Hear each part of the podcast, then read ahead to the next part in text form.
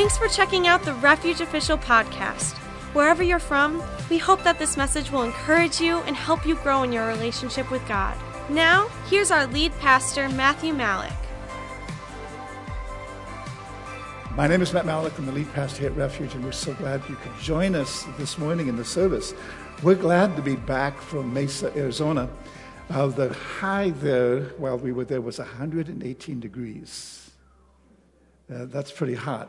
Average temperature, 110 plus, pretty much the entire time that we were there. But um, we moved Mackenzie out there uh, to attend uh, her second year at Hillsong Bible College. And when we arrived to move, in, move her into the apartment, it was not move-in ready. And so it was actually a disaster. It was a test, it was a trial, but the test became a testimony because we were dealing, in fact, uh, if you want to bring up the picture of her uh, with her roommates, there they are, a little glare in there, but Mackenzie's off to the left. And uh, those are her new roommates for this year. But we had to find a new apartment for them so we have to involve other decisions, other parents. We had to go to liquidators. It was just a, a, real process to get the place furnished and set up so that they could enjoy this year. And the place they actually got was a brand new apartment. It's in a safer community, gated, and actually less money than the furnished one that we had originally signed a lease for. So um, know that the test you may be experiencing right now can become a testimony. And so when we got, got the girls all settled in, this was toward the end of our stay there, we thought, wow, we can just enjoy this time until I got a phone call from Mackenzie. And she said, Dad, I don't know what's wrong with the car. It came to abrupt stop, and I'm in a lane of traffic. And so I got an Uber, went over to where she was, and I looked under the car, and this is what I saw the linkage had come unattached. And it happened when she was going 70 miles an hour on the interstate. It became detached, and she, she heard this ping, and the car jerked. She was able to take the first exit, and she was attempting to turn into a, a gas station when the vehicle just came to a abrupt stop. Now, we called our insurance company, we have towing, so they came to pick up the vehicle. The insurance adjuster came to look at the vehicle and was in shock that she was not in a serious accident. She said, usually these are not good accidents, especially when you're going 70 and you don't have steering capability in your car. And uh, a number of years ago, I was raised on a farm, and my older brother was driving the, the pickup uh, on a dirt road going maybe 30, 35 miles an hour, and the linkage came unattached and the wheel turned in. The vehicle literally flipped end over end, totaled the vehicle. The cab of that pickup truck was flattened with the bed of the truck. But he came out with just some scrapes and bruises. He had enough sense just to lay down in the seat. But uh, so we know the seriousness of that. So you talk about God's faithfulness. God is faithful. He's faithful. Now, the insurance adjuster also said this the last time or a previous time in the past that that car was serviced, that nut was removed and never put on because of the condition. It was rusty.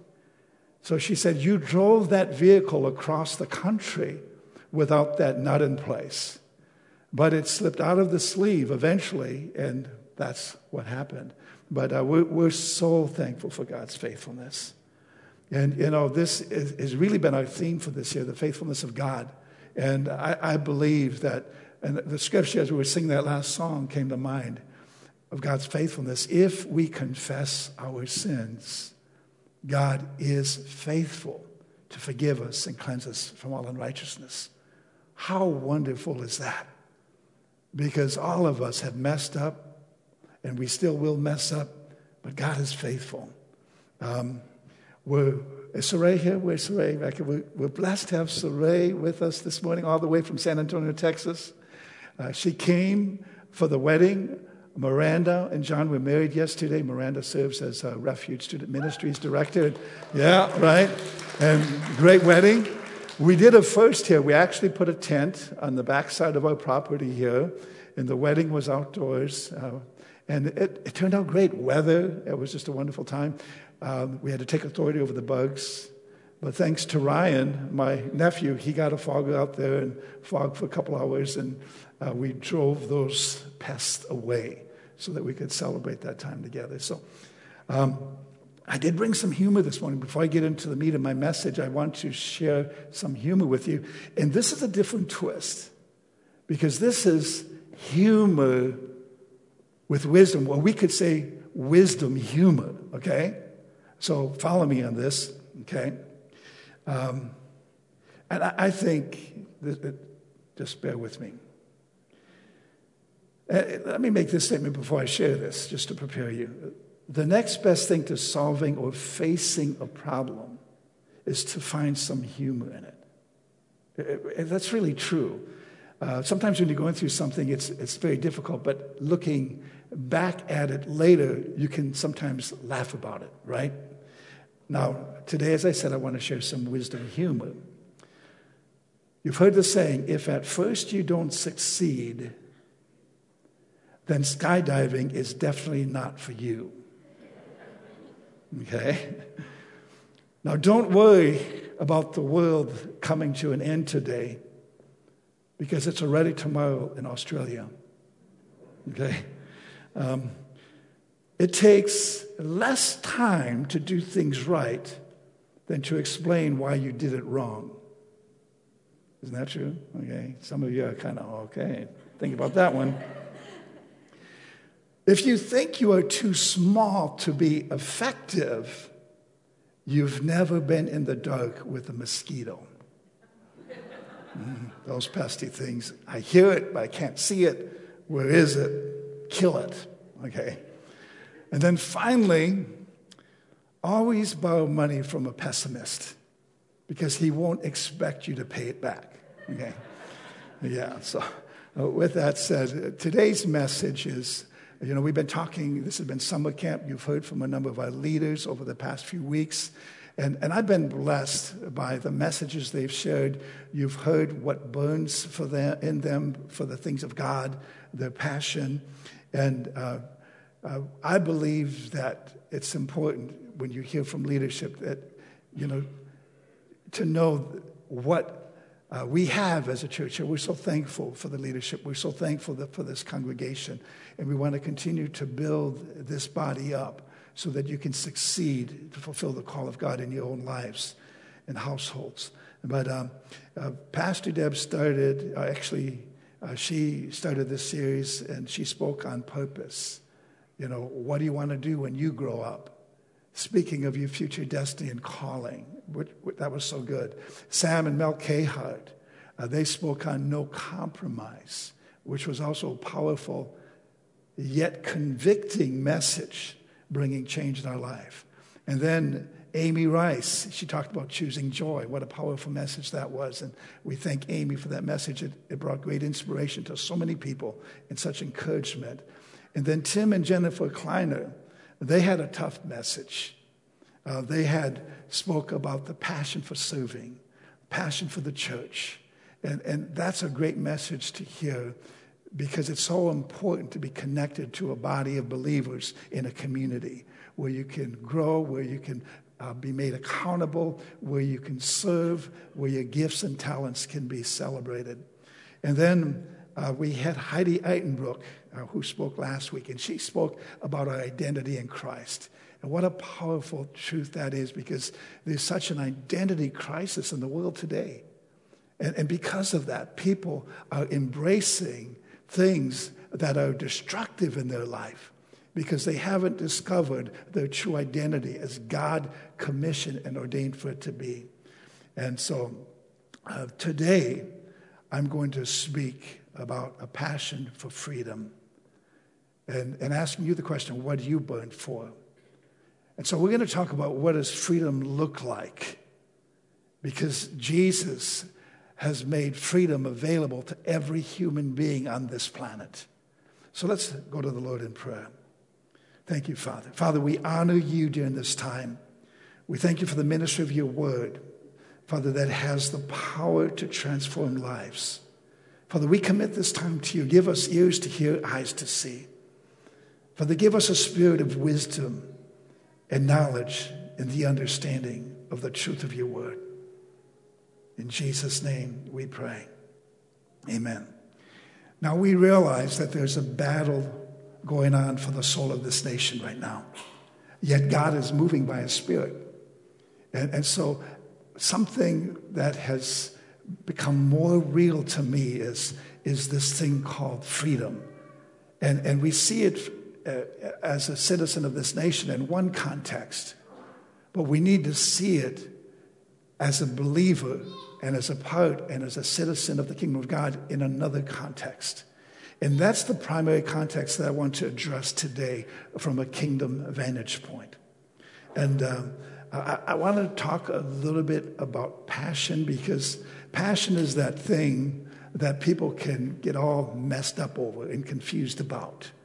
But passion, in my definition, as I was really thinking about this word, passion is a compelling, driving, motivational influence or force upon the heart and soul of an individual. Now, listen to this because people are always saying you need to follow your passion. Not so. Passion is not something you follow, it's something you take with you.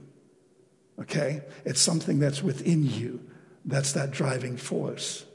Your passion generates the impact, the impression, the excitement, or even the agitation of mind, such as desire, hope, joy, grief, love, or even hatred. What you love and what you hate is a clue to what you're called to do. And uh, I think I've shared this a few weeks ago that when we understand Jesus, in Hebrews 1, it said that Jesus loved righteousness, but he hated iniquity. What you love and what you hate is a clue to what you're called to do in life. Jesus' love for righteousness compelled him to do something about unrighteousness, something about the condition of sin that held mankind in its, in its bondage. And so that brought him to the place of sacrificing himself to be the one to redeem humanity from the power and the bondage of sin. He hated sin, he hated evil, so he did something about it to right the wrongs, to bring justice where injustice prevailed. So, as followers of Christ, we love God and we love people. We love God and we love people, but yet we hate sin we hate evil. We hate injustice. And we have to ask ourselves the question are we willing to stand up for truth uh, and let, or let the lie prevail in our lives or in our culture? Because our passions become the driving force of our life, of our purpose and our destiny. Yet it can also destroy us if it's not rooted or grounded in God. Okay, do you hear me? Your passion needs to be rooted and grounded in God. A passion for God's presence, a passion for God's purpose, a passion for serving His purpose is what is significant in my life and always will be as I continue to walk with Jesus. And today I want to focus on another passion that I believe should be significant in the life of every believer, and that's a passion for true freedom. Okay? True freedom is only found in a meaningful relationship with Jesus Christ. Jesus said in John 14, 6, I'm the way, the truth, and the life. No man comes to the Father but through him, through me. Jesus was speaking in that context of that verse. Now, personally, I once was blind, but now I see. I once was bound, but now I'm free. See, that should be the testimony on the lips of every believer when you encounter Jesus Christ. And I'm not saying that uh, believers can sometimes struggle with issues because they will, but that should be the testimony upon our lips. And, you know, there's no greater testimony than these statements when they're made in the context of a personal, meaningful relationship with Jesus Christ. Now, when in prayer, preparing for this message, this is what God really put upon my heart. He said, spoke to me, and, and, and, and, and just considering even the people in this place and the struggles that you face, the sense that my people are still in bondage when I want them to be free. As a pastor, I want the people of this church to walk in freedom to live out the freedom that Jesus purchased for them. Because we have a right to it. Not that we've earned it, not that we deserve it, but we have a right to it based on the work that Jesus did for you and for me. Do you understand that? Second Corinthians, we're going to start out there in this passage. Uh, 2 Corinthians 4 4, and I'm reading from the New Living Translation for this particular verse. You can read it in other versions, and it may render it slightly differently. But this verse tells us a lot about the condition of the world uh, in every age, including this age that we live in today. 2 Corinthians 4 4 says, Satan, who is the God of this world, has blinded the minds of those who don't believe. And let me pause right there before we continue to read. A refusal to believe in the truth becomes an instant blinder upon your ability to see. And, and there's so many people blinded because they've refused to believe. They, they haven't put their faith and trust in Christ. And, and so an unbeliever is simply someone whose mind has been blinded from the truth because at some point they rejected it. But yet it's us bringing the truth in such a way where people will receive it, embrace it, and accept it for their life. Now, all of you at some point in your life did that. You saw the truth, you embraced the truth, and you received it as so in your life. And that truth brought freedom. Okay? And, and I'm getting a little ahead of myself, but, but uh, bear me out. Let's continue reading this verse. They're unable to see the glorious light of the good news, and, and that means the gospel, the good news. They don't understand this message about the glory of Christ who is in the exact likeness of God, okay? And so that revelation of who Jesus is, they become blinded to. And so, one of the ways you can pray for unbelieving friends or people that don't know the Lord, you can pray that that blindness be lifted, that their eyes be open to see, that their ears be open to hear, that they would be receptive to the gospel of Jesus Christ. And that's how I pray when I encounter somebody that doesn't know the Lord. Lord, open their eyes to see and their ears to hear. Um, now, uh, turn with me, if you would, to John 8 31 and 32. And this, I love this passage. I actually love the context of this scripture and where it's written because Jesus was preaching and he had people in the audience that were totally receptive, totally open, totally wanted to hear what Jesus was saying and, and hanging on every word. But there were those that were like this, okay? And they were rejecting the message because of their pride, their arrogance, their religious spirit. They were unable to receive the word Jesus was bringing that day, okay? And so Jesus states in John 8 31 and 32 in this discourse. So Jesus said to the Jews, now think about it, okay, he's, he's, he's preaching to the crowd, but he specifically is turning to the Jews and addressing them with this statement. But this is also applicable to you and I as well, okay?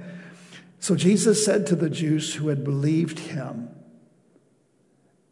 If you abide in my word, you are truly my disciples. That word abide means to live, to take habitation in. It means that this is going to begin to be my life existence. Because where you live, you spend time there, you know, that you abide in that place, you dwell in that place.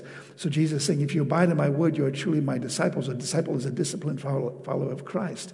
And then it goes on to say in verse 32, as a result of abiding in the word, Jesus said, and you will know the truth.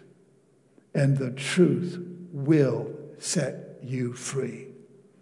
See, knowing the truth comes before being set free. When you know the truth, freedom follows, okay? Freedom comes once we know and embrace the truth, when we begin to abide in it. And Jesus is, is speaking this way.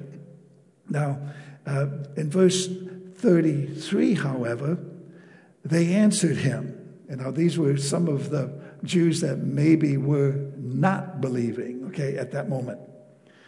And said, We are offspring of Abraham and have never been enslaved to anyone. Oh, wow. I think that's kind of a prideful, arrogant statement, don't you? And then he, then he said, or they said, How is it that you say? Begin to question Jesus and what he was sharing with them. How is it that you say you will become free? Jesus answered them, Truly, truly, I say to you, everyone who practices sin is a slave to sin. I want to pause right there. See, if you make sin your practice, that tells me, according to Jesus' words, that you're enslaved to that sin. Okay? Does that make sense? And so, if you're enslaved to sin, that means it's a practice in your life. Now, it doesn't mean we don't sometimes struggle with sin, but if you're making that sin a practice in your life and you've not addressed in your life, that's an issue. Because that tells me you're still bound in that sin and you haven't been set free. And, and so oftentimes people try to justify their sin by saying everyone else is doing it. it today's culture is this is acceptable, and so why not? But if it violates what we see in the truth of God's word, sin is still sin. You can never justify sin. In fact, if you attempt to justify your sin, there's no forgiveness for you. It's only when you confess your sin, acknowledge it, that you can receive an appropriate forgiveness for your life. Don't make excuses for it. Don't try to cover it up. Don't try to say, well, I intend to do this. No, repent. I've sinned. God, I'm sorry. Forgive me. And in that moment of repentance and forgiveness, you appropriate God's forgiveness in your life. And 1 John 1 9 says, if we confess our sins, God is faithful to forgive you from all unrighteousness, to forgive you of your sins and all unrighteousness. And I'm, I'm paraphrasing that. You can look that up for yourself. But now, going on, verse 35 Jesus makes this statement the slave does not remain in the house forever. The son remains forever. In other words, if you are enslaved to sin, you, you can't. You, you, there's an issue there, okay? But notice what verse 36 says if the Son sets you free, you will be free indeed. See, Jesus came to bring the proclamation of freedom in our life to emancipate us from the bondage of, of sin and its slavery. And so freedom can mean different things to different people. But it's always about making a choice and not being forced to do what you don't want to do. And I, I believe that sin's dominion can be very overpowering in people's lives. And, you know, sometimes People deal with issues and, and they just can't seem to break free no matter what. They struggle, they live under self condemnation, and they, they sometimes turn away from God because they think, God, you, how can you love me? How can you accept me when I'm still struggling with this sin? But let me tell you today, Jesus wants you free. He's made a way for you to be free so that it, it, that struggle can, you can find help in time of need. You can find the answer you need to overcome it. Because realize that none of us are a match to sin without Jesus. We can't overcome it without Jesus. We can't overpower it without Jesus. We need him. The song, when we're calling on his name, his name brings freedom and deliverance when we speak it on our lips. Just calling on his name. Whosoever shall call on the name of the Lord, Romans 10 13 says, shall be saved. That word saved means delivered, set free. Call on his name. If you're in the struggle of temptation, call on his name, and God will meet you in that place. Freedom. Well, there's Freedom is the power or right to act or think as one wants without hindrance or restraint. And that's a, a general definition for freedom. Uh, it's also defined as the state of not being imprisoned or enslaved. But freedom, however, in Christ is qualified. Freedom in Christ is freedom to do as He pleases, more so than do as you please. It's freedom in Christ comes when we surrender our rights to Him, okay? When we become enslaved to Him, when He becomes our master, we lose our rights in Christ, but yet we gain rights because we're in Him, okay? And, and so we, when we understand that scenario and that concept, then we can begin to break free from what is restraining us and holding us back. Now, in Christ, I have the freedom to live right, to act right, and to glorify Him in my life. Uh, freedom, uh, another definition, I think this was from the 1828 Webster's Dictionary, says it's a state of exemption from the power and control of another, exemption from slavery, servitude, or confinement, any exemption from constraint or control. Now, turn to Galatians chapter 5, verse 1. It reads, Stand fast, therefore, in the liberty by which Christ has made us free, and do not be entangled again with the yoke of bondage. The yoke of bondage there is in reference also to the law or living by the law, but it also can be paralleled with the bondage of sin and its control in, in someone's life or in our lives. And so we, we realize this statement includes two words freedom and liberty. They're not the same, there's, there's a difference. Because liberty entails the responsible use of freedom. It's using your freedom correctly under the rule of law without depriving anyone else of their freedom. See, liberty says, I'm, I'm respecting your freedom uh, as you respect mine, okay? Because freedom can be misused or abused, okay? People can use their freedom to a disadvantage or to be hurtful and harmful in, in some way to another. And, and I don't want to get a lot, I could go a lot of directions right now. But let me just say freedom is internal. It's your unrestricted ability to make a decision, okay? Uh, no, whether it's to turn to the right or to the left. But liberty is external. Liberty is the ability to exercise your freedom. Liberty is the state of being free, okay? Now, freedom um, is predominantly an internal construct. Viktor Frankl, the legendary Holocaust survival, uh, the, he survived the Holocaust. He wrote in his book, Man's Search for Meaning, said it well. Everything can be taken from a man but one thing the last of human freedoms to choose one's attitude in any given set of circumstances to choose one's own way and how he approaches his circumstances. See, nobody can take that away from you. And that's your response to whatever you're dealing with now.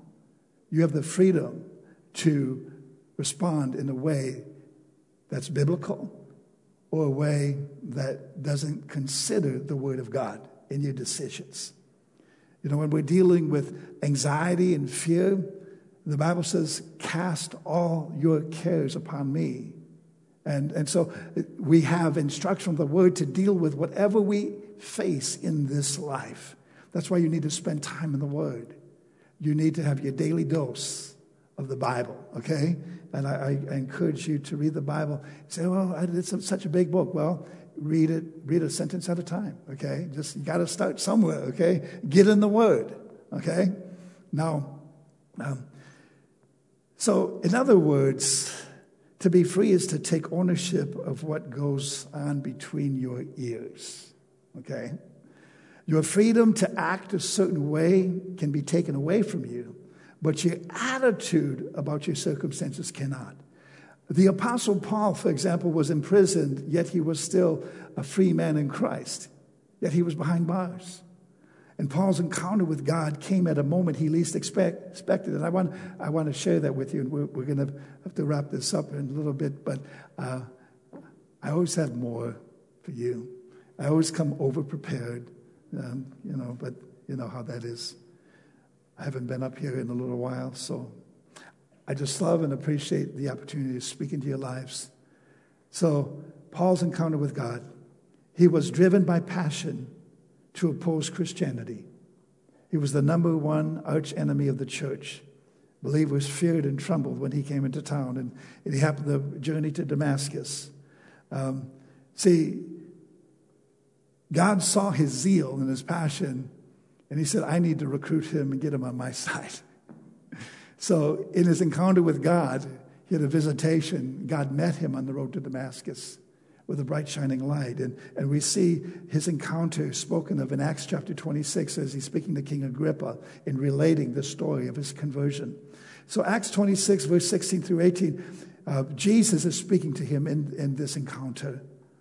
But rise and stand upon your feet, for I've appeared to you for this purpose to appoint you as a servant and a witness to the things in which you have seen me and to those in which I will appear to you. In other words, you've had this encounter with me, you're going to talk about this, but there's going to be more encounters with me that you're going to also talk about um, as you share this message around the world, at least his known world at that time. And it goes on to say, verse 17, delivering you f- from your people and from the Gentiles to whom I'm sending you. Now that sounds like a contradiction. In other words, he was pulled out so that he could be set in. You know, God took him on the backside of the wilderness for 14 years of being trained so that he could be released to take the gospel message to Gentile and Jew, and primarily to the Gentiles. And verse 18 says, and this was his, his mission to open their eyes so that they may turn from darkness to light and from the power of Satan to God, that they may receive forgiveness of sins and a place among those who are sanctified by faith in me. Now, I want you to notice verse 18 in particular, because that's a commission, I believe, that's upon all of our lives. That we can turn people from darkness to light, from the power of Satan to God. Because Satan's power, it's primarily deception at this point, but it's still very real. And we see the evidence of it in the world today.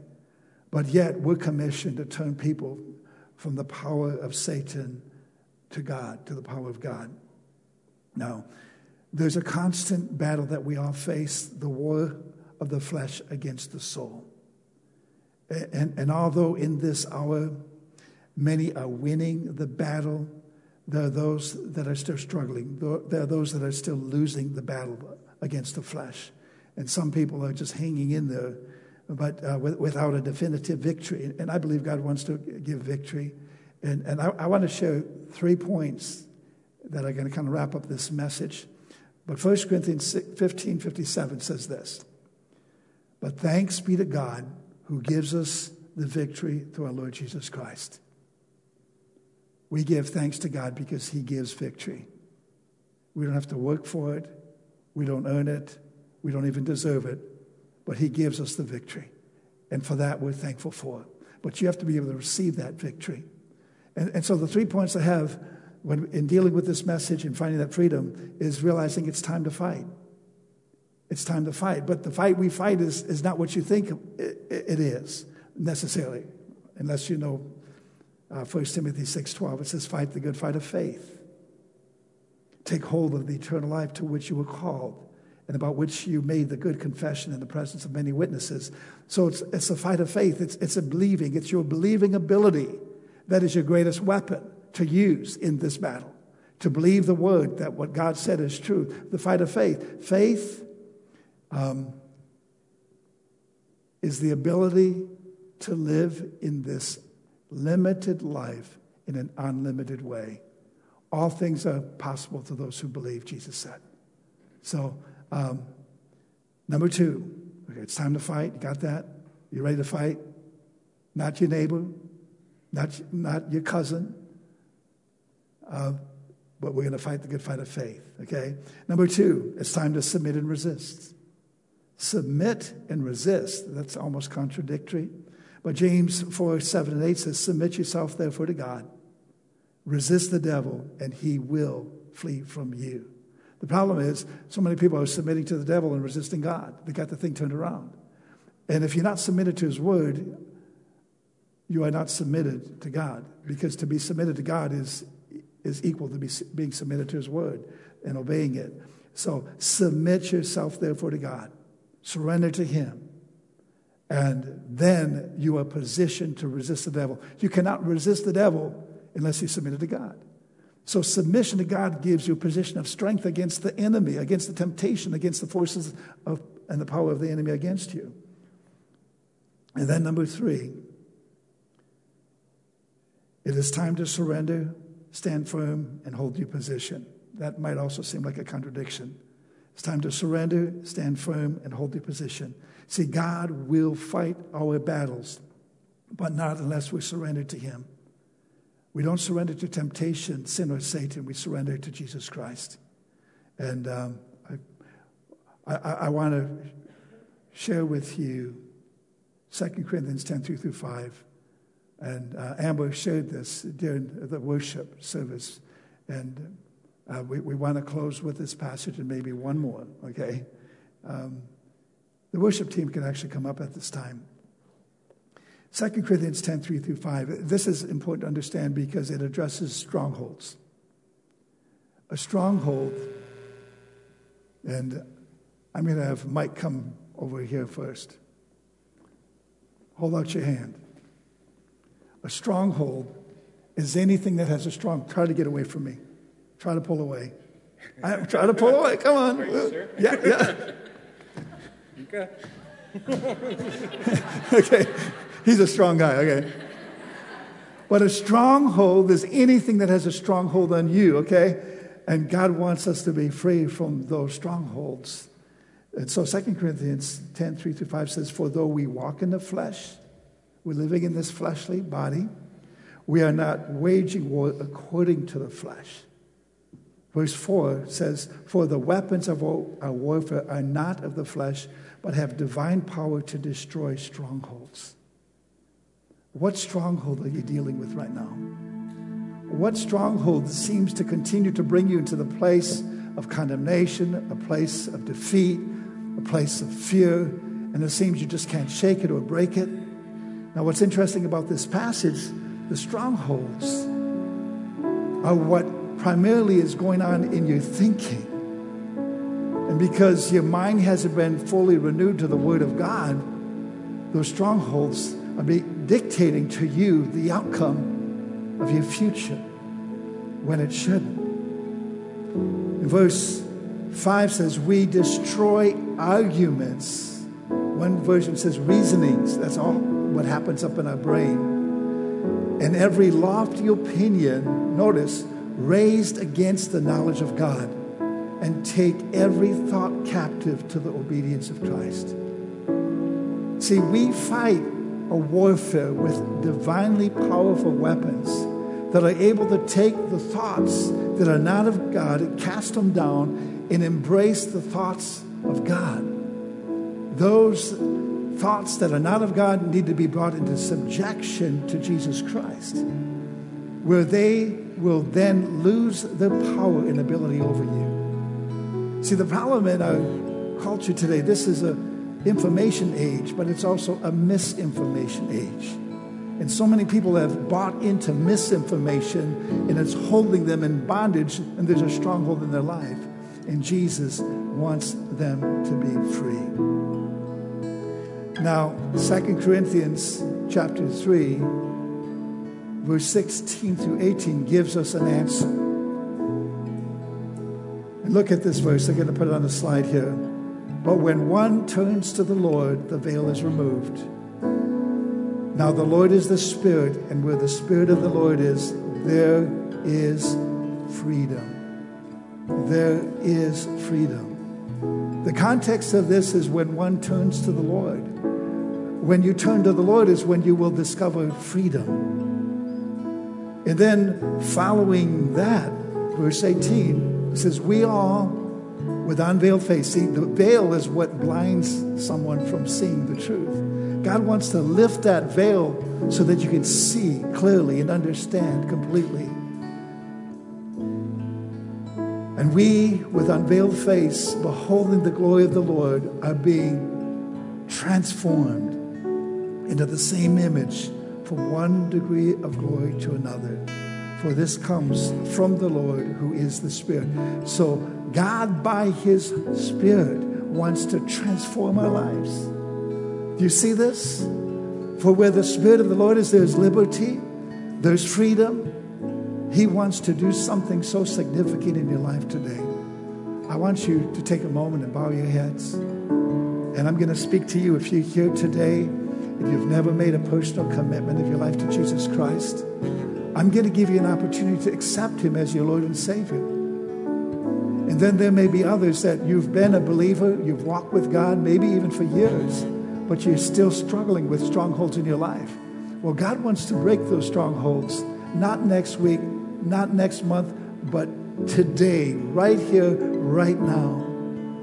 You know, the Bible says a righteous man falls seven times and rises again. I'm not saying that you're going to go out there and never mess up again, but when you do, you get up again because God is for you, not against you. For those of you that would say, Pastor, would you pray for me? I know that my life is not ready or not right with God. If I were to die, I don't know that I'd be ready to meet Him. The condition of my heart, I know, needs to be impacted by the Savior. And I'm willing to surrender my life to Jesus today. If that's you, lift your hand. And Say, Pastor, I'm willing to give my heart to Jesus, to give my life to Him. Okay, thank you. See that hand? Thank you. Thank you. You can put your hands down. Repeat this prayer after me. Heavenly Father, I open my heart to you and I put my trust in you. I believe you sent Jesus to die on the cross for me. He is the one who purchased my freedom. Lord Jesus, I put my faith and trust in you. I invite you into my life as my Lord and my Savior. Jesus, I believe you died for me. And I believe you rose again to give me life. Jesus, I receive you now. Make my life what you want it to be. Forgive me of my sins. I repent and I turn my life to you. In Jesus' name, amen. Now, the rest of us, let's all stand together. And I want to pray this morning for those dealing with strongholds. We're going to have the prayer team up in just a little bit. But you need to identify the issue that's plagued you, the sin that's held you in captivity, in bondage, and understand that Jesus already paid the price to make a way so that you could be free. Doesn't matter what it is, just identify that now in your heart and mind.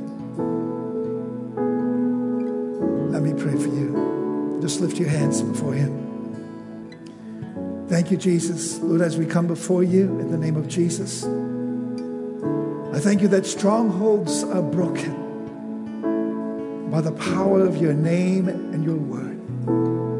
Father, I present this body of believers to you and those listening online, that they had experienced the freedom that you brought to humanity through your sacrifice on the cross. Jesus, you declared, He who the Son sets free is free indeed. And I declare freedom over this people. In the name of Jesus, we break every stronghold. We take authority over strongholds of bondage.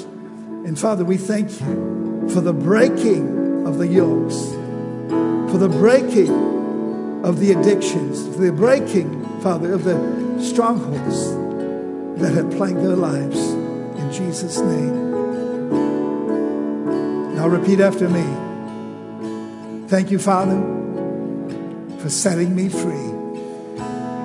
Free from sin, free from shame, free from poverty, free from pain. In Jesus' name. Thank you for breaking every addiction. Thank you for breaking every stronghold in my life. I fight the good fight of faith. I submit to you. I resist the devil. And I determine to surrender and to take my stand and my position in you. In Jesus' name Well, let's worship the Lord. Remain standing. Thank you so much for being so attentive to the word. God bless you. At Refuge, we believe all people matter to God. Thank you so much for listening. If you would like to connect further with Refuge, feel free to go online to wearerefuge.net or on social media at We